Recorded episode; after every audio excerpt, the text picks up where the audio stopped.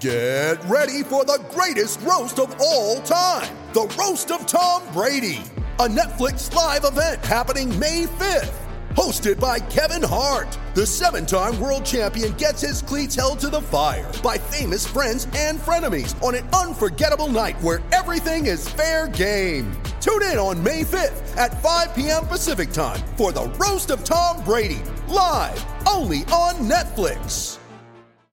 With threats to our nation waiting around every corner, adaptability is more important than ever. When conditions change without notice, quick strategic thinking is crucial. And with obstacles consistently impending, determination is essential in overcoming them. It's this willingness, decisiveness, and resilience that sets Marines apart. With our fighting spirit, we don't just fight battles, we win them. Marines are the constant our nation counts on to fight the unknown. And through adaptable problem solving, we do just that. Learn more at marines.com. When you need mealtime inspiration, it's worth shopping Kroger, where you'll find over 30,000 mouthwatering choices that excite your inner foodie. And no matter what tasty choice you make, you'll enjoy our everyday low prices, plus extra ways to save, like digital coupons worth over $600 each week. You can also save up to $1 off per gallon at the pump with fuel points. More savings and more inspiring flavors make shopping Kroger worth it every time. Kroger, fresh for everyone. Fuel restrictions apply.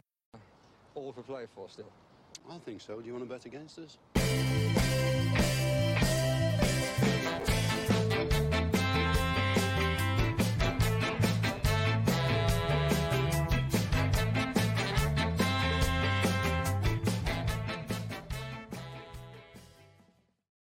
Hi, villains, and welcome to For the Love of McGrath podcast. Neil and Paddy back again. We took a week of a sabbatical. We didn't even want to take it uh, that long. It's just, uh, life got in the way over the last few days, and uh, we just said we, would fire up the old podcast machine again and get something out because uh, we have great aspirations and more than aspirations. We have great plans, should I say, over this off season to keep the content flowing and you know, bring a small bit of uh, levity and a uh, bit of crack to your day, I suppose. Uh, whether it's whether you're taking the dogs for a walk or whether it's your commute back to work. No, the places are reopening again.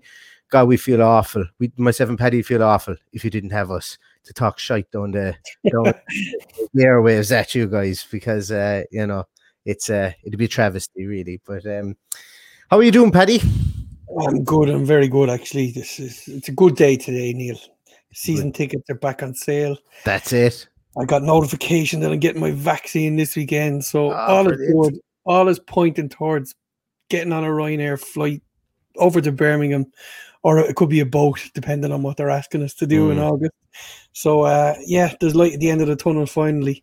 So um, looking forward to um, getting over and meeting a few guys again and having a few beers and having the crack, and most of all, getting in and singing a few songs. That's it, exactly.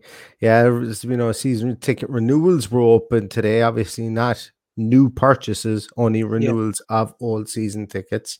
Um, most likely, I would imagine, Paddy, and there's been nothing announced yet that season tickets won't actually go on sale today. I suppose, well, they, or, or this year, should I say? They'll probably wait and see who renews, who doesn't renew, and see what, what way that breaks down. But I would imagine we won't see too many people not renewing after being a year away from Villa Park. But then again, stranger things have happened, and who knows Well- what financial implications people have had, and so on and so forth. But um, yeah, it's going to be an interesting one. Situation always changes over, even over a summer.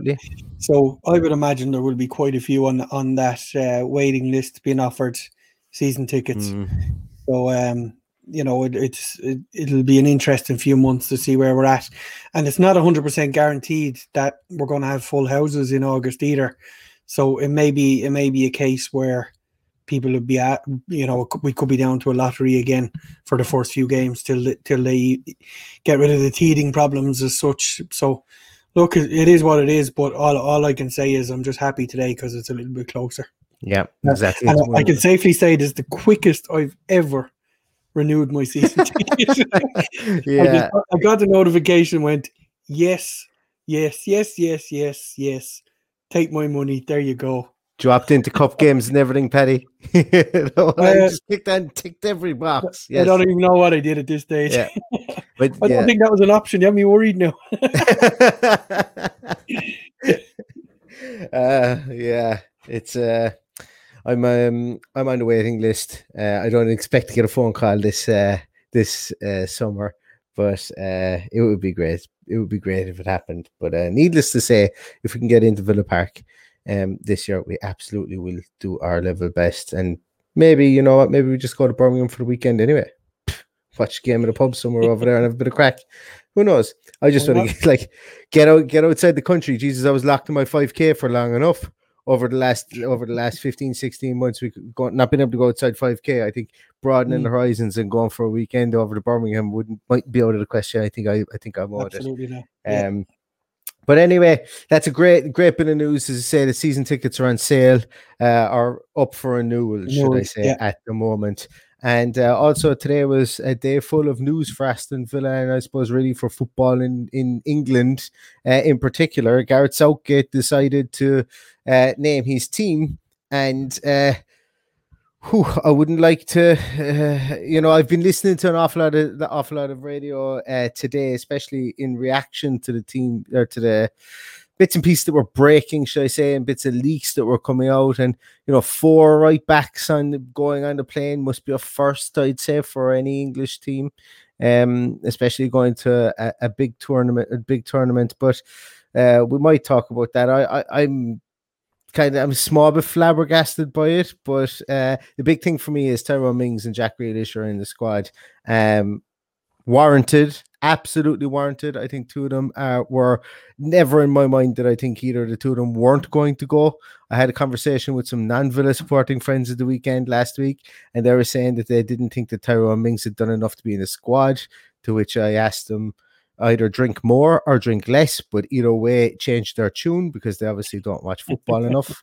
Um, but for one or the one or two ricks that the Tyrone Mings had, being a left-sided central defender is absolutely pivotal to, to, to the balance of any team. Um, and uh, above all else, you know, uh, he's a leader. He's a good good guy to have in a dressing room, and uh, you know, he's um, he's definitely worth his place in that squad. Yeah, I'd be on that side as well. Um, I think I think he's um, probably one of the few beneficiaries of the system. I think that the fact that they play three at the back and he likes to play a left-footed player on the side of that tree, as you would expect, has helped him a lot in getting into that squad. Uh, He might have struggled if it was a flat four that the, the manager played or a different manager or whatever it is. But um, yeah, I'm delighted for the two guys. Um, anyone that watched the Villa game during uh, during lockdown with no fans and no sound, he's a born leader. He's he's he's, he's an immense immense leader on the pitch. We will put it. Um, so you know, good luck to him, and I hope I hope they get minutes. It's valuable experience for them. Just hope that they don't go out there and have their heads turned. But we'll get to that later in the summer. No, I, I think Villa are past that. I'd I- hope so. That's I that, hope that's so, I. I like Ashley Priest came out today and said Jack Grealish will not be sold no matter what. Look, I think the day of having your head turned being uh, being away on on uh, on international duty as long as you aren't Emi Buendia, um, having your head turned by um by players, I think that day is kind of over because especially within the UK anyway, because I think players are a lot closer regardless anyway. I think the the the I suppose the pool of agents and people who represent certain people and and the I suppose the social um aspect of things, social media aspect of things, I think people are in conversation all the time anyway. You know, so I think if the tap up is going to be done, it's not going to be done in a hotel room in um geez, I'm not even I can't even remember where the where the Euros are on. Where are the Euros on, Paddy? I've got completely blank. They're on in Wembley. If St George's Park will be in. Yeah. But they're are they not all over the place in Europe this year? Um, they are, yeah. They're, They're they, supposed to be. I think all of their games are going to be at Wembley. I think that's how it works. I suppose it makes more sense. Yeah, yeah, it makes more sense. But uh, I could be, yeah, I could be wrong right. I've Yeah, I've I'm- completely I got to be honest with you. I I've completely like the obviously knowing that the Euros are on. I know I know the groups and stuff like that, but you know there's been so much going on that you you kind of forget that this is a year late. Yeah. Number one, and number two, supposed to be games in Dublin. In, in the Aviva in Dublin, that's not Mhm. happening. Those games are gone somewhere else, and you know, just lost track of absolutely everything. You know, with with, Yeah. with the pandemic and yeah. So yeah, but I don't think that Jack is going to have his going to have his head turned. Um, specifically, he's also in the squad. Do you know what I love, Paddy? Jack Grealish is going to wear number seven. There's some I don't know why, but I think I when I saw that I went, oh, that's fucking class. I've no idea why I think that's so, So- great. When England But- play Scotland, we'll ha- Aston Villa will own both number sevens. Yeah, yeah, and uh, the We both, be on the the- pitch at the same time, but you know. they and when they are, they'll both be the best players on the field too. That'll be for the respective teams. So, uh, so there is that. John McGinn, the goal John machine. McGinn will anyway. John McGinn, the goal machine. Was this something like uh, was it nine goals in six games for Scotland or something, or six goals in nine games? John that, McGinn. He's an international phenomenon. But Jack Grealish is in the squad as well. Um, uh, deserved. Uh, I I heard on Talk Sport, you know, they were wondering that like they, they seem to lump him into the same bracket as Jordan Henderson, who hasn't played for six months, and Harry Maguire, who is only freshly injured, whereas Jack Grealish has come back and and pulled the strings in Mm. two and a half games, really, I suppose, for within the Premier League, and is another week uh, removed from his injury. So Yeah. while it, while they probably are right to say he is he was an injury concern coming up to the Euros, I, you know time heals all wounds. Essentially, there's a reason it says that, and he has had time on his side. Jadon Sancho is out sick at the moment, um, you know, but and he's he's ill at the moment, despite what uh, what Southgate said, and actually pretty crazy one. Je- Jesse Lingard was not picked in the squad, and Southgate came out and said, "Oh yeah, but Jesse Lingard's going to start the friendly at the weekend." not picked, going to start him because Jadon Sancho is out injured or is out out, out ill. Um, very very strange situation for the likes of Jesse Lingard, um, the two uh, the two Bens, Godfrey and White, uh, Ollie Watkins. You know those very very strange situation. I think for them, considering that uh, the the imbalance of the of the actual squad, the Yeah. the, the English squad. Um, but I look, think uh, there's- there always is some strange things happen around the mm, you know, and and the one thing um I heard this evening there that Ollie Watkins is staying on for the friendlies as well he is, yeah. yeah. by choice. So good for him. If anything happens, maybe he's first choice. Who knows? He would have to Um, be because because Mason Greenwood been ruled out. Like he's not Mm. going to go over Watkins and pick Bamford, who he didn't pick for the thirty three. So you'd have to think if anybody, if anything goes wrong in that front three, your front like whatever formation they're going to play, you'd have to think it would be Watkins, wouldn't you? Would have to be. But this is Gareth Southgate we're talking about. He's capable of doing anything. but look, he, he, he did well. He did well to be. In, it just proves what a great season he's had to be in with a sniff of, of, of being there. So, you know, there's there's better things to come for Ollie Watkins, and if it, if it doesn't happen this time around, the World Cup is only a year away. So, get your head together, Ollie Watkins, and score 25 goals next season, and give him a decision to make, Absolutely, uh, or or you know, or whoever else is there. Whoever, yeah, it's that I was tiptoeing around that one. Yeah, It's 'cause, uh, England give- have a habit of sacking England. managers after tournaments. So, Uh, Yeah. yeah, yeah, yeah. I don't know. I don't know. although I Um, honestly don't, I don't think that's on the cards this time round. I think there's a bit of longevity there. So, he's he's Uh, doing the right thing. he's doing the right thing, is in Southgate. That could be a whole Ollie- Ollie podcast. a Watkins different podcast. right oh thing yes, right. By Yeah, hanging yeah, around, yeah, yeah, because yeah, he, yeah, he- he's he's keen. He wants to be involved, and and I think that's the right attitude to have. As much as I would like him to be resting up now and getting ready for next season, because as Mm. we all know, we're, we we we've no affiliation to any team in the Euros. So all I want is our players to to do well and come back fit and ready to go for the new season. I don't know about you, Paddy, but I'd be supporting the North Macedonians all day long. Am I joking? I don't. I don't think I could name more than two players in the North Macedonian team. Alioski and I don't know is. Uh, yeah, that's it. That's it. uh, anyway, less of this frivolous talk about the- about a competition that um, Aston Villa cannot play in, and fair play to the, all the Aston Villa players that will be going playing in uh, Euro 2021, 2020 slash 2021, um, the sequel uh, to to what was last year. Um, we're here on an altogether more important endeavor tonight. Um, we're a week on from, or week and a day actually on from the end of season award, or from the end of the season, and we're here to to to do a podcast tonight with our end of season awards in an awards ceremony that we are going to call the Goddies, obviously named after God Paul McGrath. So there was billions of euro is euro, wasn't pounds, it was billions of euro spent on the marketing for that. And that's what we Yeah. came up with was the Goddies, the most coveted prize in world football. Billion billions spent in the in the ten seconds that taught me to think of that as I woke up this morning. exactly. Should we call them the Goddies? Yeah, that was the thought process.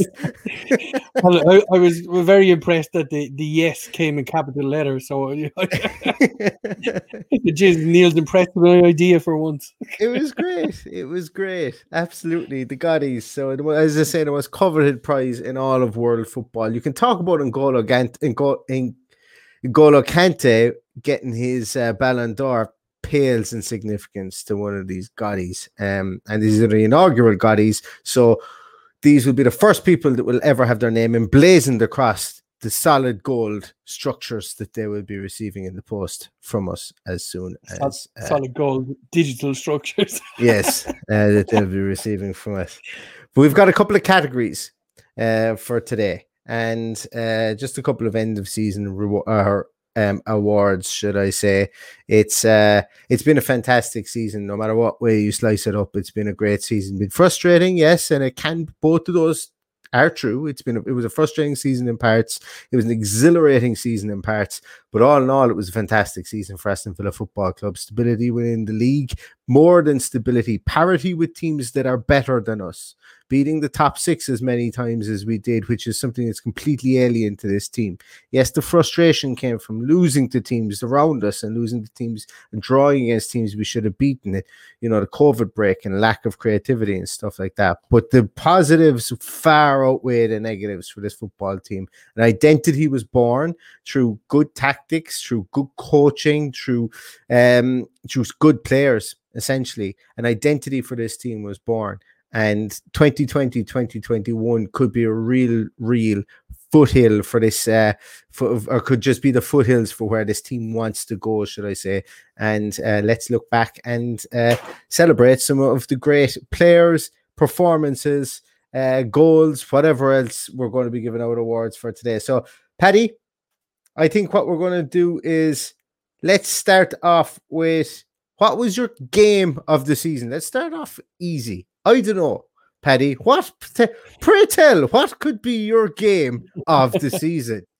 this is the hard question of the lot, really, isn't it? I'd say we're both going to come up with the same one, and I think any Villa, any Villa fan or player you ask about this this season will tell you that the seven-two victory over Liverpool was by far and away the best game of the season. What about the nil nil against Burnley when we had four million shots? What a game that was. Ah, it's not all about the result, Paddy. It's Tough- not all about choice, the result. Tough choice, yeah. no, definitely 7 2 against uh, stunned into silence. I was. I had, I'll tell you, that was a great night for me. I had American football, I had two TVs going. And American football on one TV, the Cleveland Browns were absolutely walloping the Dallas Cowboys, which is something that nobody saw coming. And Aston Villa were absolutely walloping Liverpool, which is something nobody saw coming. I was halfway down a bottle of a bottle of uh, a bottle of um, Cardhu uh, Scottish whiskey, and I thought that the peaty notes of the whiskey had actually driven me delirious at one stage when I was watching it. I was like, how can this potentially be happening? And then I checked my betting app and I went, oh my God, I completely forgot I put a double on both of these teams to win. Nice. This is a fantastic night. So that was really, that was like the pinnacle of the whole lot of lockdown for me was that night. And, uh, I think I think you know for a lot of Aston Villa fans, that's definitely the pinnacle of of, of the season for them, and uh, it's it's bittersweet. I think for a lot of fans, we've spoken about we've spoken about season tickets and thing, uh, you know, being renewed, and um, you know, there's quite a lot of people. I think when they think back at that, they'll go that maybe the byproduct of the game was the fact that there was no fans in the stadium. Maybe give give the players the freedom to play so well at the start of the season and to beat teams like Liverpool seven two. But you know, you want to if you're a fan of a football club, you want to see momentous and historic games like that. I'm course you do. sure. Yeah. Yeah. And it's one of those that we look back on for years. Like I was lucky enough to be there the day we beat Wimbledon 7 1. Results Yeah. like that only come around once in a blue moon for us. Maybe they'll come a bit more now that we're we're improving. We never know. But um, yeah, it's it's the one the one standout game that you, oh I wish I was there. that and beating Spurs away. That would they, they were they were the big ones for me that I, I, I got the most enjoyment out of. But um, yeah, by far and away the the, the the let's say the occasion of the season that we'll um will live long in the memory. And it was also the last time I was in a pub, so it's definitely long in the memory because we locked we locked down shortly after that again, and we haven't Yeah. opened a pub since. Yeah. Um actually geez, yeah, it's like it's just become so commonplace. Like you haven't been in a pub since then. That seems like an actual lifetime ago. Yeah, Um but yeah. thankfully we're coming back to normal over here and we should be able to drink a pint this day next week, actually, I think it is. Hurrah! I'm, I'm beating the rush because I'm in a hotel on Friday night. So I'll be able to drink pints and have a meal on Friday night and Saturday night and Sunday night. So I'm beating I'm beating the system by a couple of days.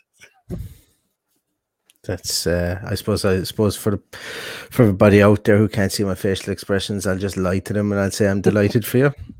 Yeah. Delighted for you, Paddy. Couldn't be happier. Yeah, I don't begrudge you in any way, shape, or form. Um, so a resounding, a resounding win, and uh, for the inaugural Goddie for best performance of the season goes to our best game of the season goes to Aston Villa seven, Liverpool two. One for the ages, absolutely one for the ages, and one, as you say, is a generational type of game. Um, Paddy, I suppose we keep on that trend, and and, and not to kind of not to kind of bog down on a negative, but what in your view was the worst game of the season? Um, there's a few choices here now, not too many, I have to say. Um, the 3 0 loss to Leeds stands out, but I think for me, the worst performance was the 45 minutes against Southampton, where we went in a half time 3 0 down and just were absolutely abysmal for that. Um, we, we obviously came back and we only lost 4 3 in the end.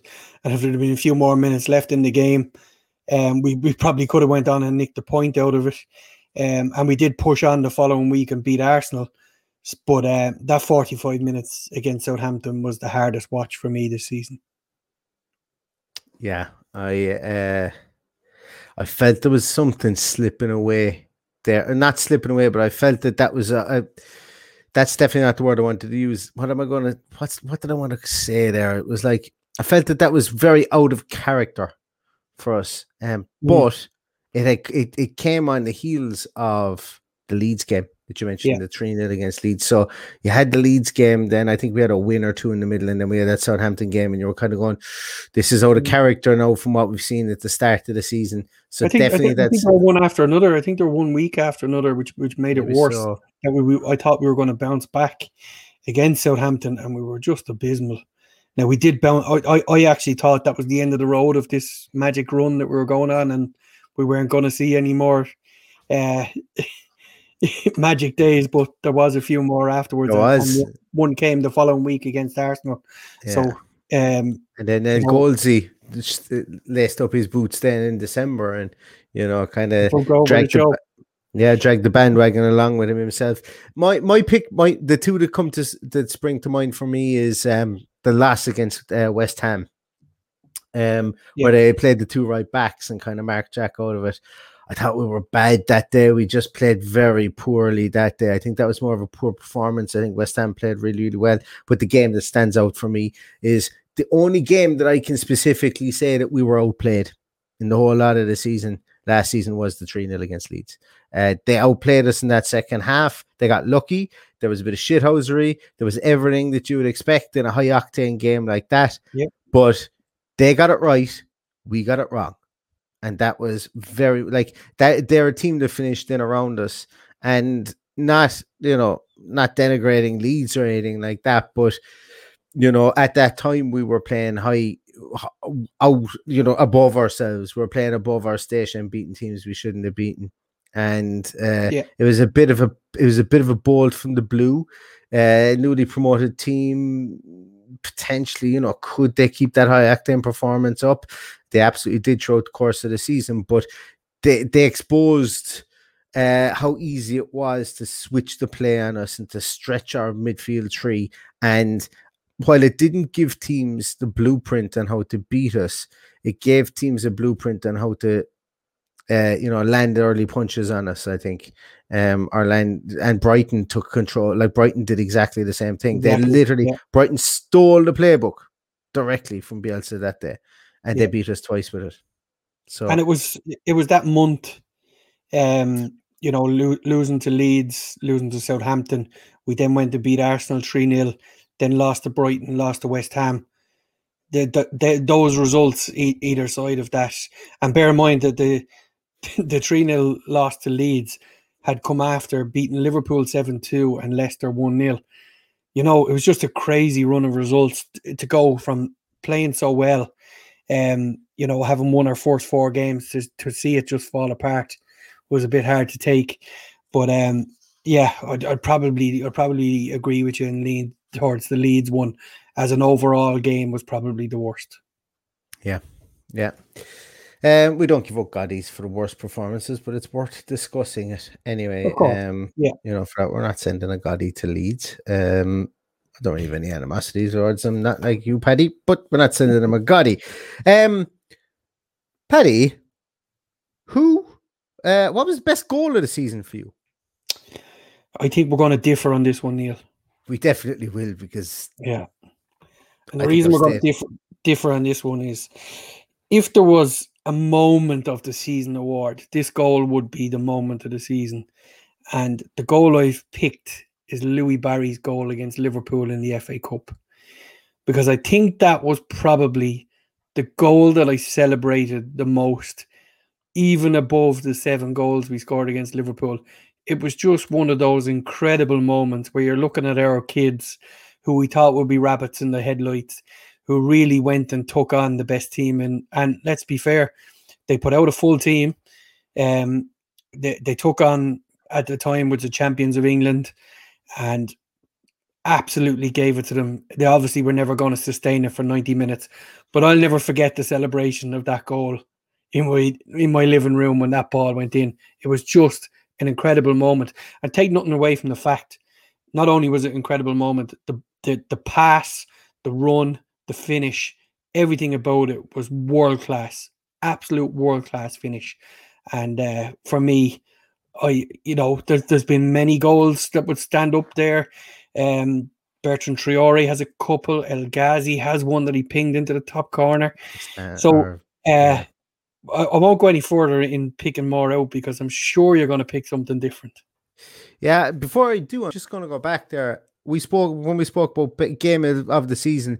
Arguably, you could have any three games against Liverpool this this year. You could have the seven two. You could have the FA Cup game for what it meant to those young kids, and then you could have the the Youth Cup final. All of them were fantastic performances Absolutely, against yeah. the run of play, against all odds. You know, just just came to came showed up to play against Liverpool teams you know, um, regardless of what was thrown out against them and whatever age group. So uh, that's an interesting one, actually. They would probably be the, the three that would spring to mind of the most memorable and uh, influential performances, I think, of the season. But your go- my goal of the season, my goal of the season was Bertrand Traore's against West Bromwich Albion. You will never see somebody pass the ball into the net like that ever again. That was just ridiculous. Like the man is I don't want to call him like he's an acrobat with the ball at his feet. What he can do with the ball at his feet is it's brilliant. It's it's frustrating as all hell, and we've said this, and I feel like a broken record. And I understand. Look, there's times I'm looking at the screen, I'm like, oh Jesus, take him off. Sometimes, but when he does something like that, like that's ridiculous. If you did that, if you did that in the schoolyard, you would talk about it forever. You know, it's the nonchalantness, the cockiness, the complete and utter self confidence, and the flat footedness that Sam Johnstone showed. It was just bold. That's what I would call it. It was just like literally rub your face in the mud. I am way better at football than all of you guys put together. And he just literally just just it was just a beautiful pass. you know, it just rolled into the back of the net. Keeper didn't if keeper dived, he wouldn't have had a chance at it. It was just confidence personified. For me, I think that that's that was my favorite goal of the season. It's not going to make goal of the season for Aston Villa, but it was my favorite goal of the season. He, he probably, you know, he scored better goals. His goal against you, um, his goal against uh, uh.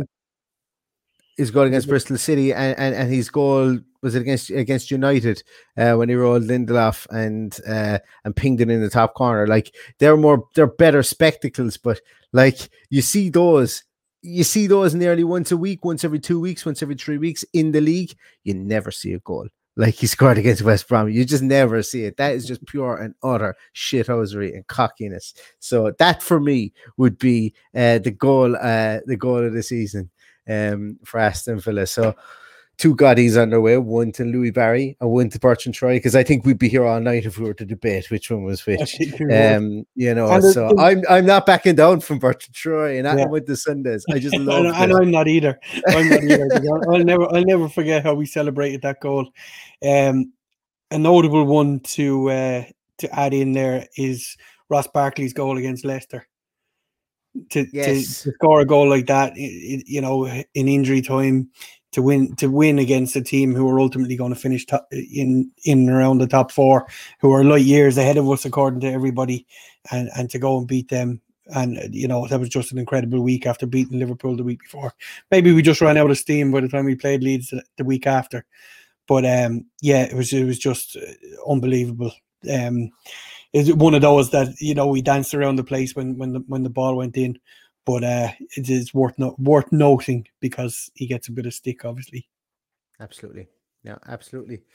Um, where are we going next? So we've done goal of the season, game of the season, worst game of the season.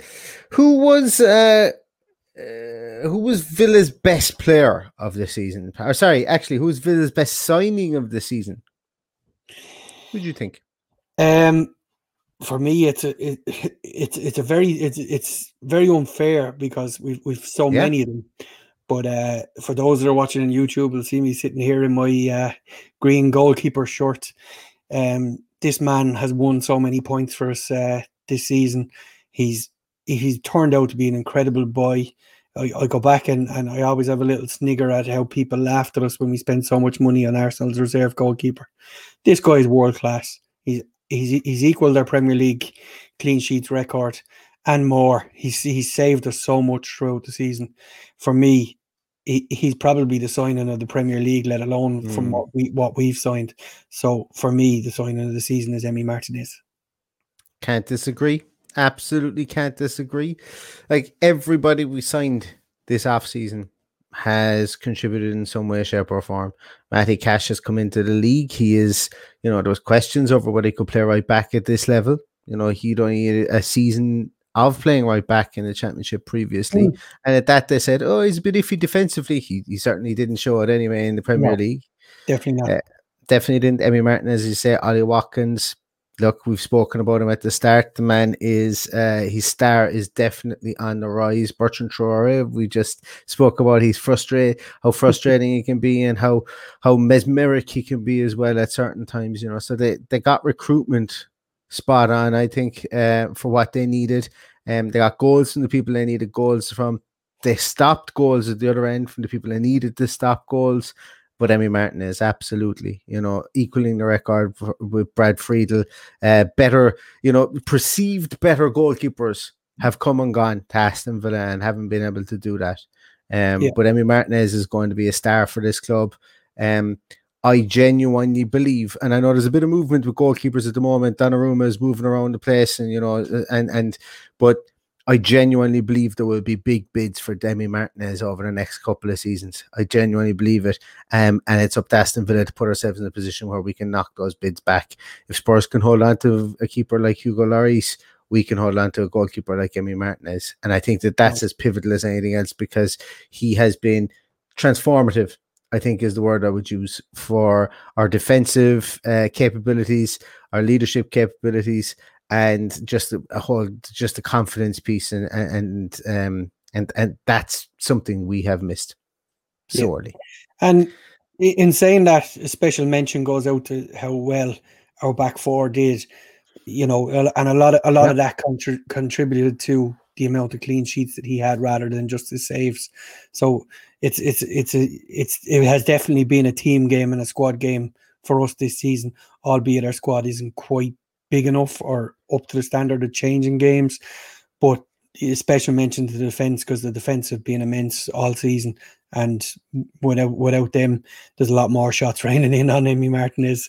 But in fairness, you know, to to to, to pull a record like that out of the bag um, on your first season, your first full season in the Premier League, he I don't I don't think in ten years he's played that amount of games, let alone no. played them in one. Not season. in the Premier League anyway. No. Yeah, and uh, yeah, and then when, even when fans came in, he was immense against uh, Chelsea and he was immense against Spurs. So they mm. said he mm. couldn't play with fans in the stadium. So all all proved wrong, and he's just been a brilliant signing.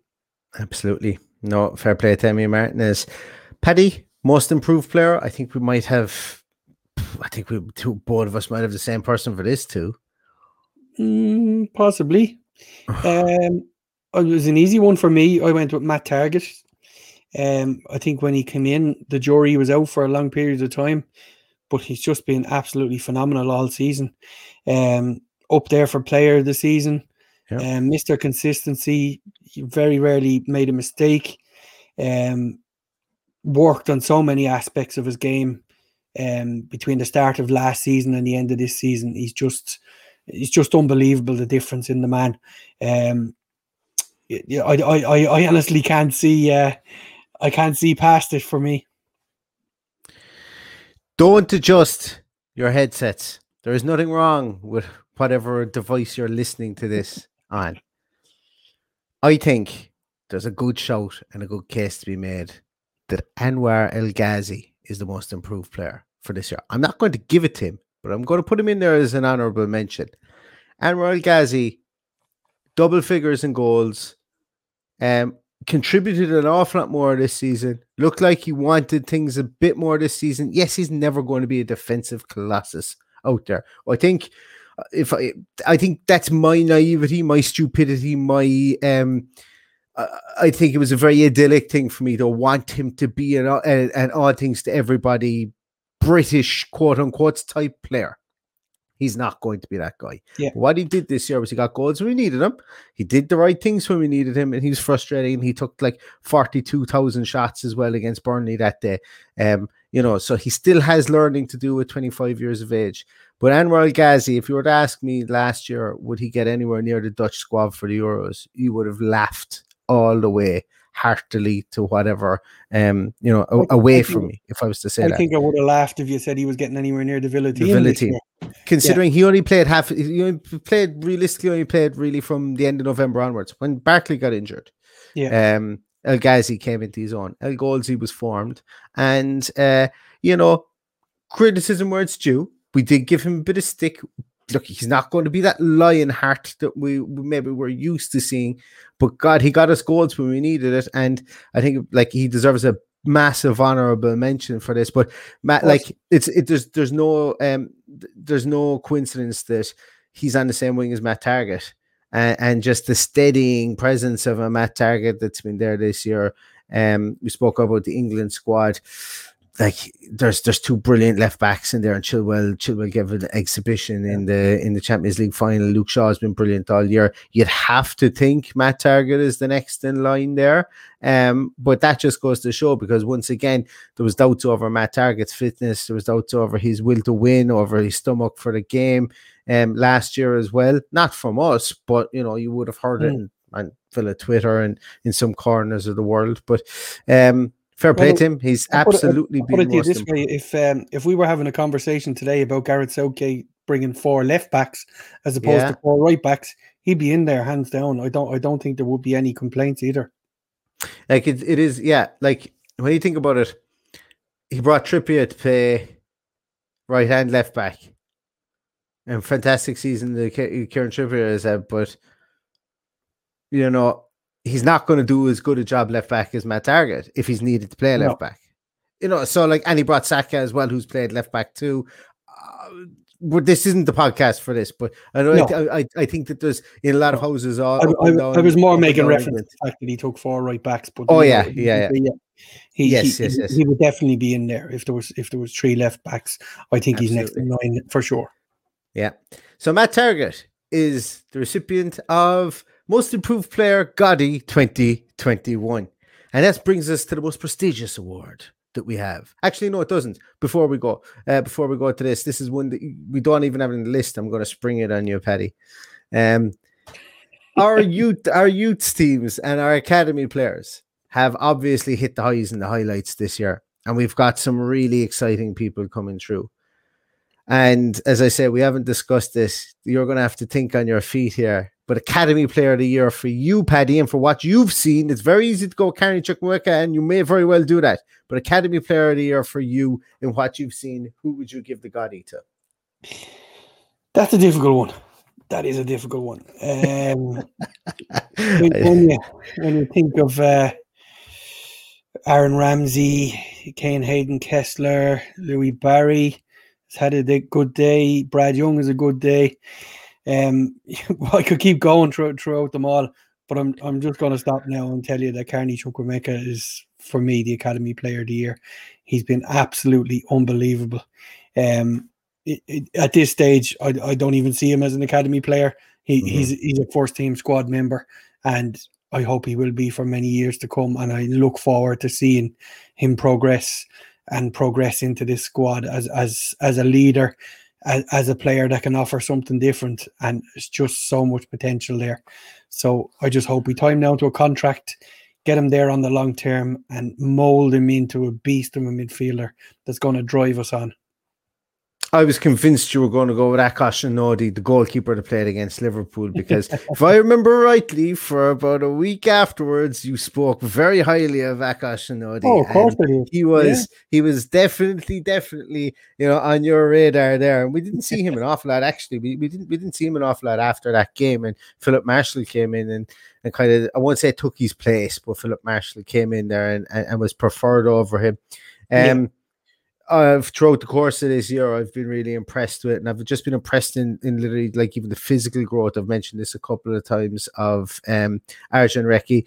Uh, he's actually literally grown up in front of us this year. He's gotten stronger, he's gotten bigger, he's gotten uh, faster, and you know, like he must be quietly sitting down and crossing his crossing his legs and sitting back and admiring what people are saying about him because he's got this, you know, he's getting like he's getting a moniker of a midfield passing machine, you know, a technical genius for passing the ball, like like almost like they're it's he's like he's like the uh, like a Pirlo type about a tempo dictator of the game in the middle of the field there that's fantastic. And anyone who gets known as that is is it, like that's a really good thing to be known as as because they don't come along and you know they aren't very much uh, produced within the British game. Uh, th- look, I know there are people who have been there, but they're not they're not two a penny in the British game. Those type of guys, you know, yeah. it's th- like it, there's a lot more lung busters, there's a lot more John McGinns in uh, in the British game than there are Arjan Raikhys and I know Raikhy is only playing at that age, but you know what I'm talking about. Doesn't make any mistakes. He's passing. His range of passing is very good. He's cool. He's calm. He's collected. People. He puts a lot on his own shoulders to unlock teams, or to at least you know keep the continuity of of, of play and, and, and the game going inside there. And that's a tough yeah. job on its own as well. Um, but as you say, man against boys stuff. Carney Chukwuemeka is he's a gazelle.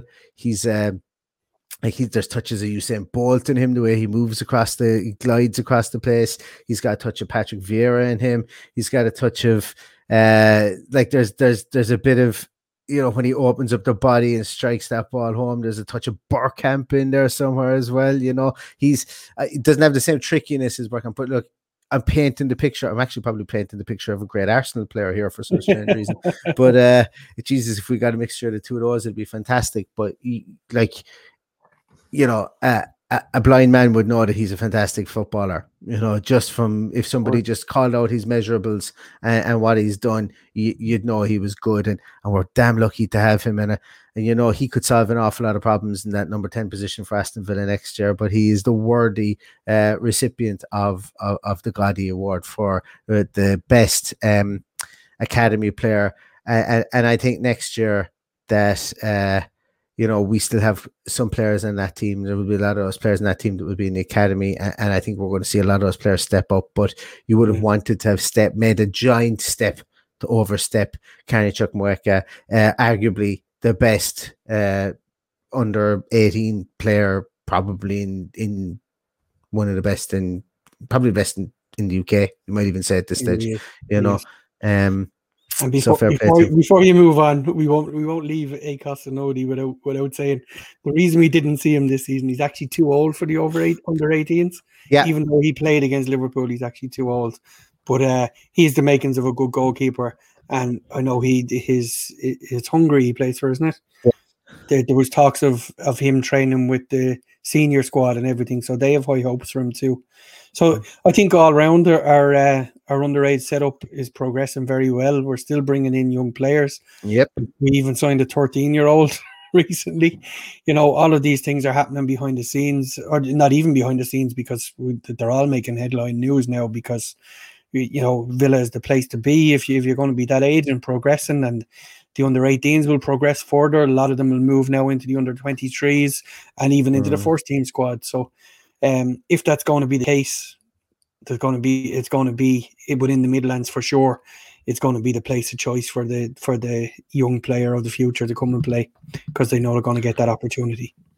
Yeah, and, and and I think we're going to see more players probably come in at that level that we will see in the senior team this year. And uh, you know what? I'll be as excited about every single one of them as I would be as if they were in the senior team. Um, I think we've gotten the love back for um for academy players, and there's nothing will grab you by the by the heart and drag you back into a club like having a real successful academy because you know there's you're less likely to see the the how will I put it the trappings of uh capitalistic age and greed at that level and you're and you're like you're more likely to see the, the I suppose the more uh traditional kind of um quote unquote I'm going to say loyalty but at least uh, camaraderie and team camaraderie at that age Yeah. just because of the age of them and uh it's fantastic like and and uh, that academy could go places under Mark Harrison it really really could uh, and I hope it absolutely does um and you know what? I'm going to throw another award that we don't have down there, down uh, on the list as well to you, Paddy. Um, I'm going to term it as Club Man of the Year. So non-playing, so staff member, staff member of the year that we would give uh, a, a Godita. It could be manager of any team. It could be a coach of any team. You It could be anything. Um, It when, could be when you said it when you said it there, I was like, "Oh shit, he landed in here." But uh, I have one. That's why I was. Yeah. the, one, the one that springs to mind is is somebody who has undoubtedly transformed how we improve from the start of the season in our, in our attacking um, setup, and and I'm no doubt putting that down to Craig Shakespeare. So, um, you know, there's there's many more recipients there. Um, Mark Harrison, Sean Verity, um, Mark Delaney. You know, all of these guys all get an honourable mention, but uh, for me, the first team is most important, first and foremost. So I'm going to give it to Craig Shakespeare. I'm okay with giving out two for this, Craig Shakespeare. But I, I think, I think, I think Sean Verity definitely deserves one. Twenty years at the club, um, broke through the glass ceiling with this team. Yes, it was a talented team, but you can. There's often been talented teams that have been mismanaged. Sean Verity certainly did not mismanage this team. He's got his, he's, he's reaped the rewards. He's been a man true and true, steeped in coaching, um, at every level within the club, and uh, to not. I, I think to like it's the only it's the only cup we won this year. So you know, I Ooh. think I think that definitely deserves Yeah. something. So for me, longevity coupled with success, uh, Sean Verity would get one from me. Um, Mm. but definitely, you know, Craig Shakespeare has been a transformative, um, transformative voice within that dressing room within the senior team, and I couldn't, uh, I couldn't say a bad word about that selection too as well. Uh, so Paddy, this brings us to our player of the prestigious one, best actor category, if you will. Yeah, so the, the people are going to be bored with me now at this stage, but uh, I really have no choice but to give it to Emi Martinez for all the for all the reasons that we mentioned previously. The the guy is just an absolute hero. You know, as I said, you're looking on YouTube. I'm wearing his shirt. The reason I'm wearing his shirt is the it's the first goalkeeping shirt I've bought since the glorious Mark Bosnich shirt back in 1995, 96, I believe. Just Um, have that shirt. That shirt, they're they're fetching like four hundred quid and I'll have to have a look. at the moment. I would have it somewhere. Um, That pay for your But- season ticket. but it's um, you know, I, I, believe we'll look back at this short in the in the same uh, in the same fashion in for years to come. That that was the short that Emi Martinez announced himself to the world and announced himself to to Villa fans and endeared himself to Villa fans, um, because you know, for me, if if I was to answer the question now, he's the second best goalkeeper I've ever seen play for Aston Villa, and if he keeps going the way he is, he'll be the best. Um, he's been absolutely top drawer. He, not without a couple of errors. There has been the odd error, um, probably misblamed for an error against Spurs. Um, there was uh, a couple of ones he got away with as well. So look, the er- errors are part and parcel of the game. People are going to make errors, but by God, did Emi Martinez um, help people out with their errors so many times this season and get people out of jail? And he probably attributed to maybe 10 or 15 points for us this season. He's just Absolutely. been unbelievable.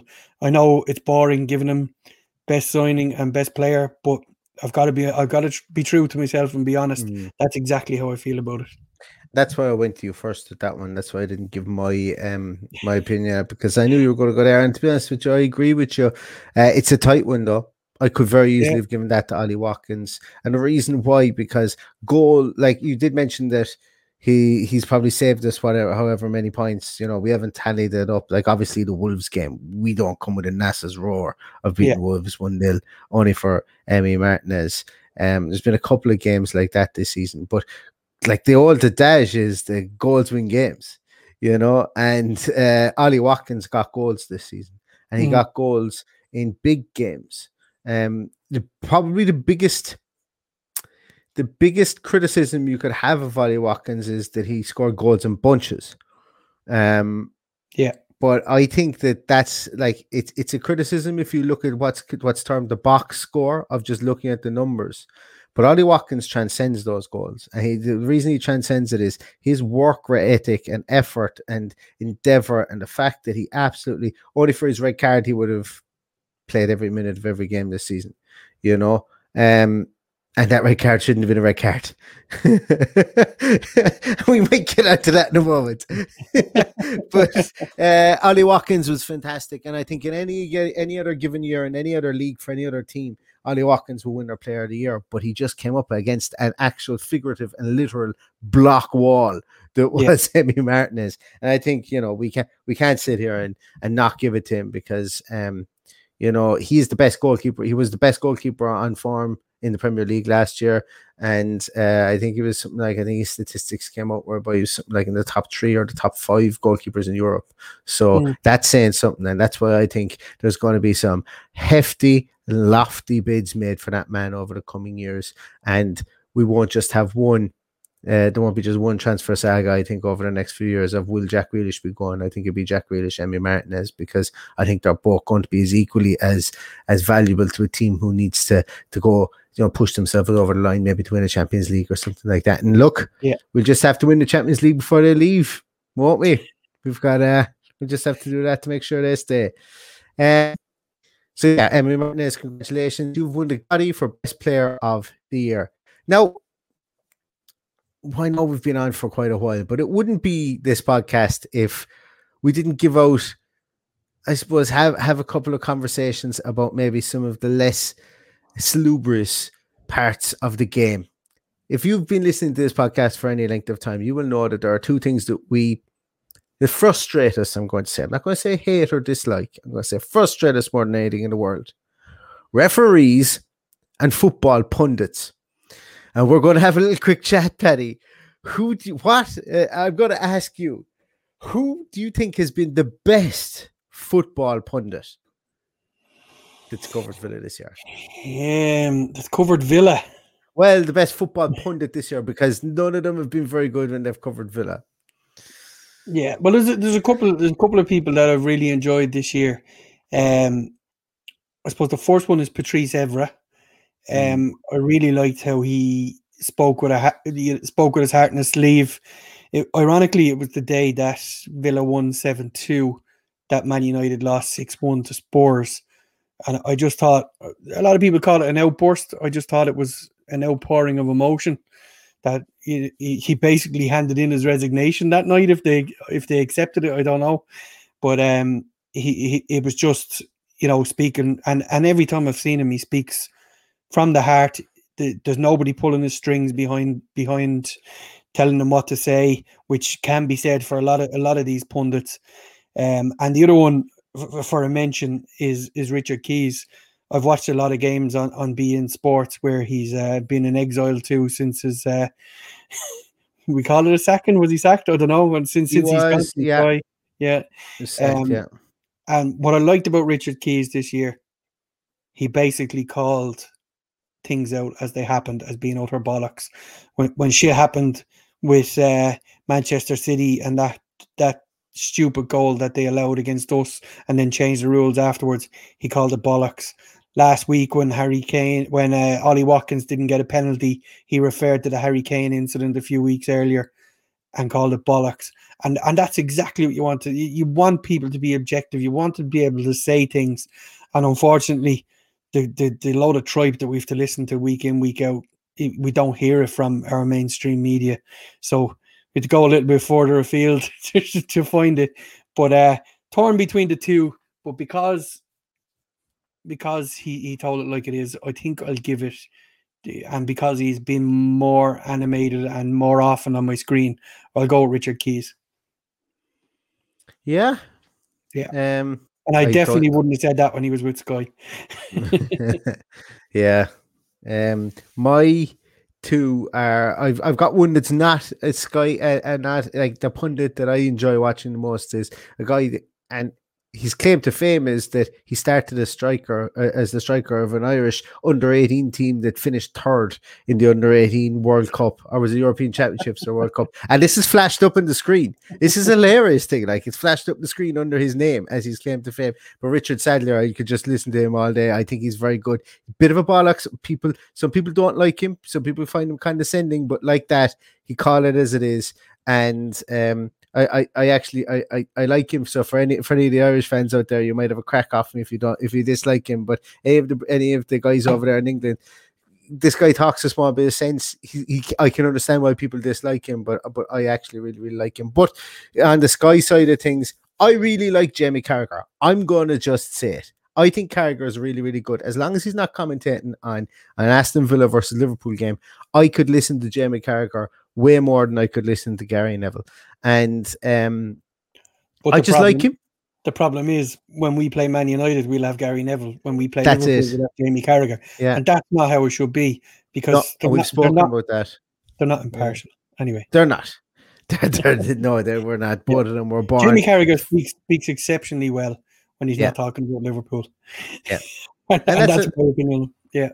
Absolutely, and, and and you know, as I say, I, I think I think he is probably the the, the top pundit there. Well, actually, do you know what? Lemur Senior is the best pundit that Sky have, and they don't even know it. And I don't even think he's there again this year. I think he's I think he got a job coaching, but uh, another job coaching. But he's the best pundit. He was brilliant when we were in the championship, and they didn't even know what they had. Um, or maybe they did, and they didn't want to promote him because he wasn't a big known name. But Lemur Yeah. Senior was absolutely fantastic. Anyway, Paddy, we're going to finish up in this a topic that's close to your heart. What was the shittest refereeing decision made against Aston Villa this season? Ah. well, you see, there's two, right?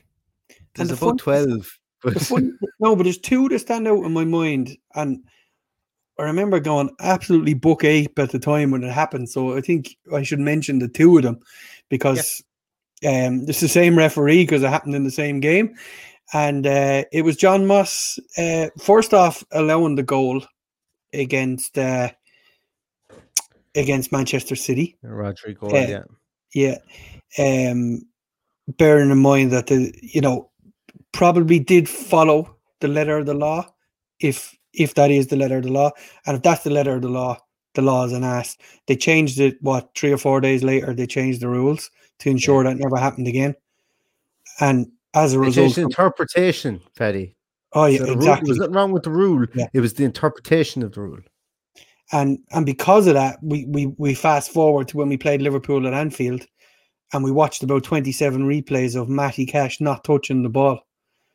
It it just that that was one of the the mind boggling ones.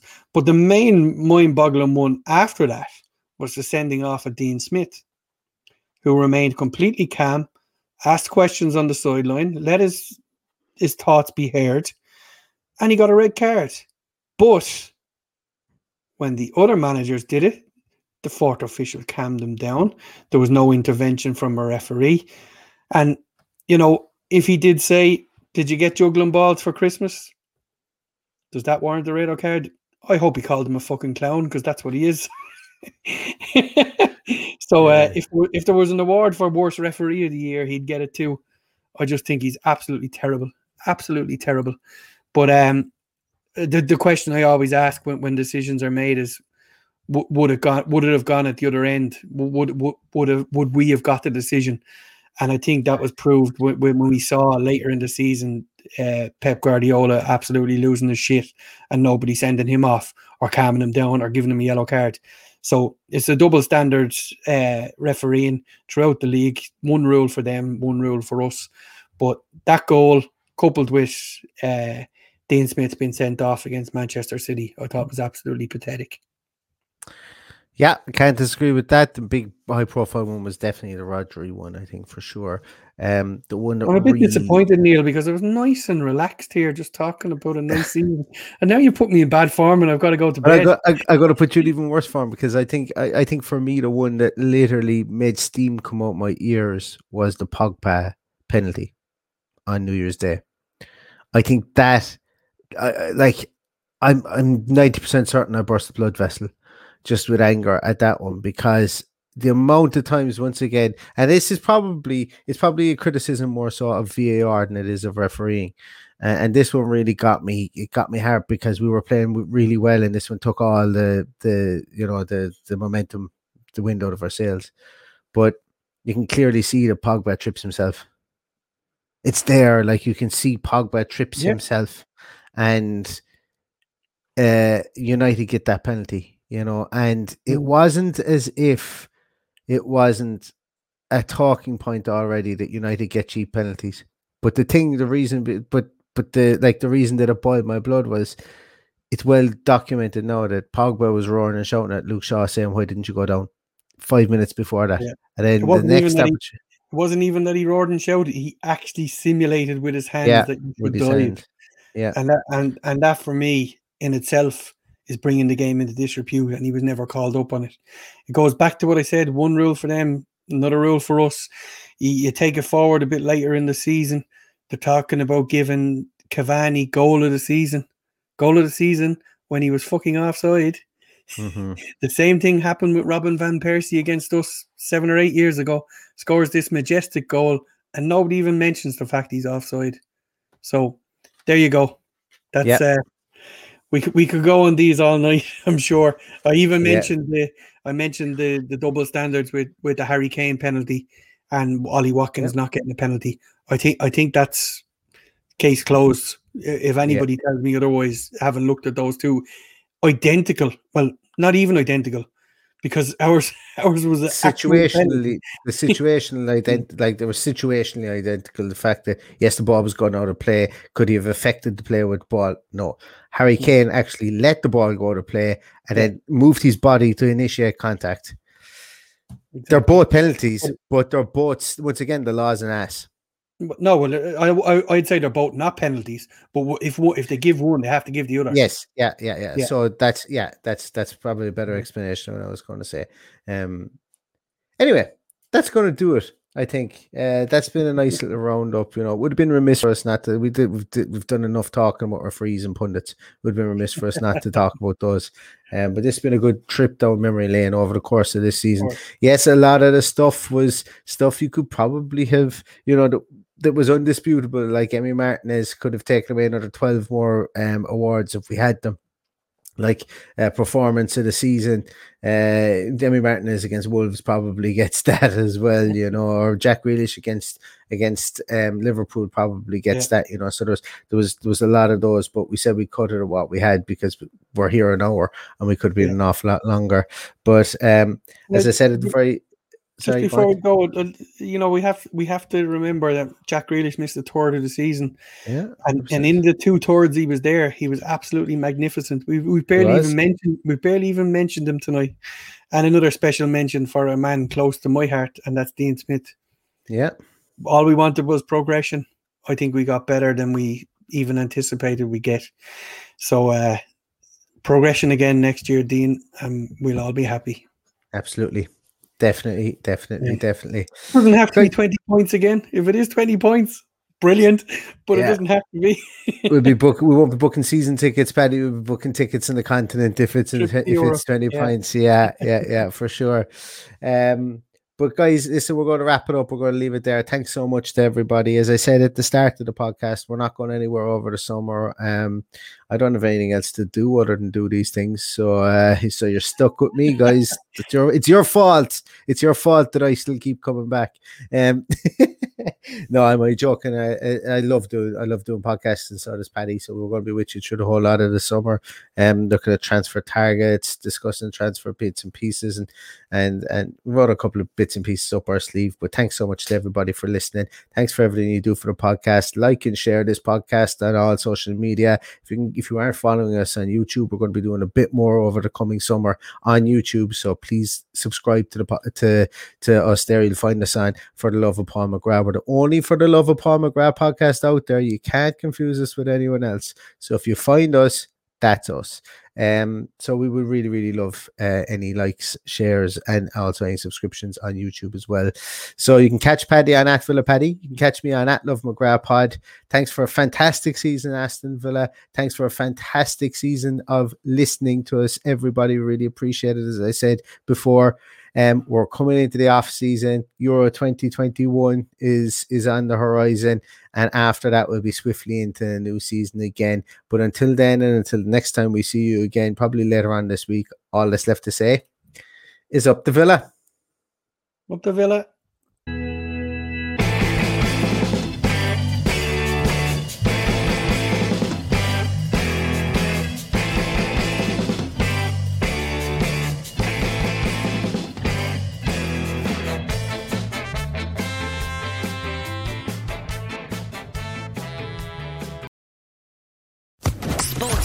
Podcast Network.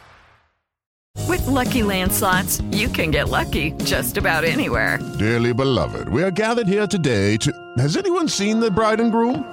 Sorry, sorry, we're here. We were getting lucky in the limo and we lost track of time. No, Lucky Land Casino, with cash prizes that add up quicker than a guest registry. In that case, I pronounce you lucky. Play for free at LuckyLandSlots.com. Daily bonuses are waiting. No purchase necessary. Void where prohibited by law. 18 plus. Terms and conditions apply. See website for details.